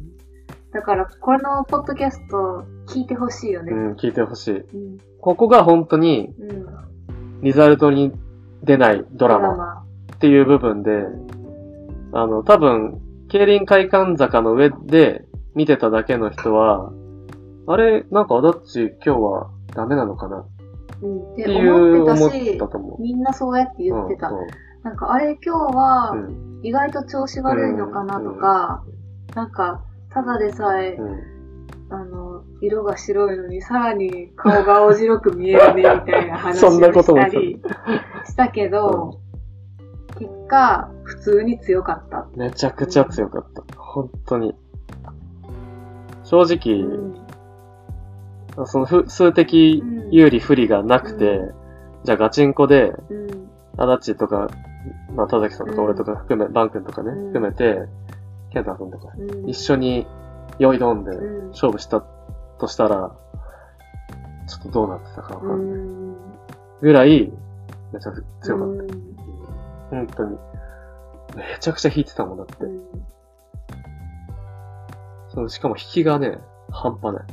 そう。なんだよね。なんかさ、あの細いさ、足とかからさ、そうそう、どこにそんな力があんの、うんって思うぐらい、本当にね、力強いうん引きをしてて。で、今回またそのアダッチが、やっぱ感動を生んだっていうか、うん。呼んだのって、うん。献身的な姿うん。だったと思うんだよね。うん。もう本当自分を犠牲にして、うん。もう多分健太さんに勝負を託すぐらいのつもりで、うん。本当にね、引いてた。健太さんもさ、うん。ちゃんとその思いを組んでうん。さ、3位にうん、入るからだからね。本当すごいと思うよ。うん。マジで。一回さ、一回っていうか、やっぱ上りで遅れたりすんのにさ、うん。最後のゴール勝負には3位に入るからね。なんかそういう、うん。なんかちゃんと結果を残残すところも、健太さんすごい確かに。なんか、らしさであるよね。うなんか、ちょっとその遅れたりするんだけど、うん結局6位以内にしっかり入ったりとかっていうのって結構あるじゃん。ある県戦とか。うんだからほんとね、フィンズのあの2人は、ほんと2人だったから、うん。ちょっと今回は恵まれなかったけど、うん。強かったね。うん。あれ級呼び戻した方がいい 食の台十分人いるからね。ちょっとフィンズ勢としてね、安倍県金を。戦だけ1年お借りします。確かに。いや、ほんと強かった。うんあだっち強かった。健太さんも。なんか、優勝予想では、うん。やっぱ、アダッチうん。は、最初に名前が上がるぐらいのうん。実力やったと思うんだけどな。まあ、田崎さんとアダッチ。だね。うん。まあ実績もあるしねうん。やっぱ今までも結果出してるからさ。うんまあ、過去ね、優勝してるしね、二、人ともね。二人ともうん県戦の優勝経験複数ありだから、今回。ね。まあそこで、ようやく俺も優勝できたから。ね。うん。いや、あの、本当にぶっちゃけめっちゃ嬉しいです。うん、よかったね。おめでとうございます。めちゃくちゃ嬉しい。本当に。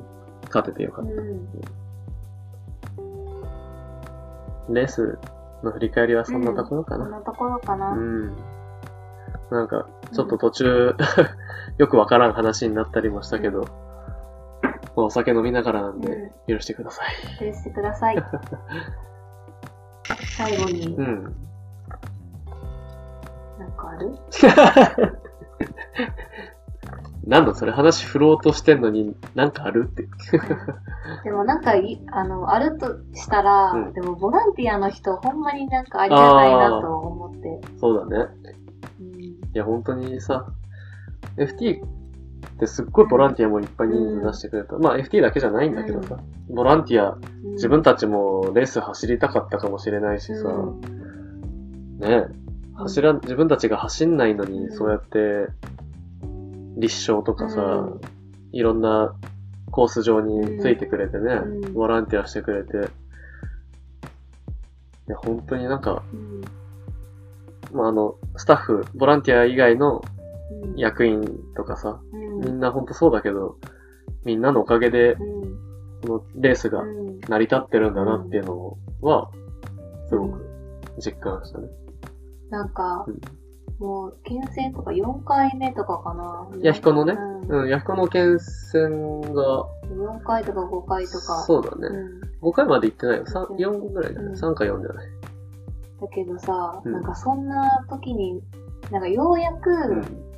なんかボランティアの人とかって、自分たちが来る何時間も前かあらあ。準備してくださってるんだなとか、あの、せあの道のね、整備とか、あの前の日とかね、うん。から看板とか出して準備してくださってるんやなとかっていうのも思うし、そのボランティアの人に友達とかうんうん。知り合いがいるおかげで、あの前日夜遅くまで仕事してたのに、うん。日曜日朝早くからうん。一日ボランティアで時間割いてくださってるとか、っていうのも見えてきて、もう感謝しかないなっていう。今ね。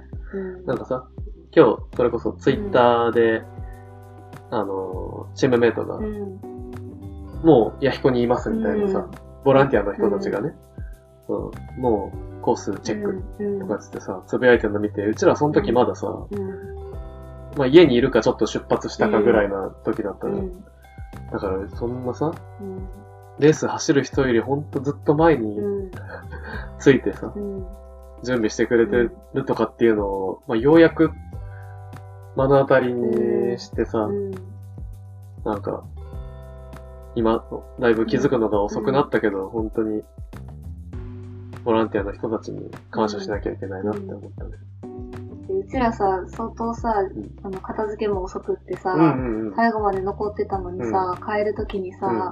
あの、道のさ、コーンとかさ、うん。あの、イエロータンクみたいなのをさ、片付けしてくだいたよね。さってる人とかいたりさ、うあとはなんか、もう、私国体に一緒に出た、うん。あの子たちも、うん。今日ボランティアでいっぱい参加してくれてて、いやー、最近仕事が忙しくて全然自転車乗れてないんですよって言ってんのに、ボランティアは来てくれる。ボランティアは来てくれてて、なんか、もう全然、いや、もう全然ですね、とか言ってみんな口揃えて、あの、何々が忙しくて、とか言ってるのに、来てくれててさ、もいや、すう、ごいよね。すごいよ。なんか、ありがたみを感じるよね。なんかこうやって、うん。自分たちが、あの、思いっきり走れて、うん日頃の練習の成果を発揮できる場を準備してくださってるっていうこと自体が、うんすごくありがたいことで、うんうん感謝の気持ちを忘れたらあかんなっていうふうに思った。確かに。忘れちゃいけないね。うん。なので本当に、あの、うんこの声が届いてるかわからないですけど、あの、ボランティアの方、本当に、あの、まあ、運営してくださったスタッフの方も含めてありがとうございました。ありがとうございました。じゃあそんなところで、いいかな？うん。ということで、はいあのー5月30日、日曜日、えーはい新潟県選手権ロードレースの振り返り会ということで、えー、萌えマグロと、あの、お互いの女子はいと男子競技者のね、レースの振り返りをさせていただきました。はい。はい。まあ、なんとか、あの、夫婦で優勝ということで、はい。できて本当に喜びもひとしおと。ということで。ということで、あの、またこれからも、えー、夫婦で頑張っていきたいと思いますのでますので、はい応援よろしくお願いします。今後ともよろしくお願いします。あの、本当に改めまして、えー、運営とか、スタッフ、ボランティアで一緒に参加してくれた皆さんも含めて、本当にありがとうございましたありがとうござい。ました。はい。では、この辺で失礼しようと思います。最後まで聞いてくださってありがとうございました。ありがとうございました。バイバーイ。バイバーイ。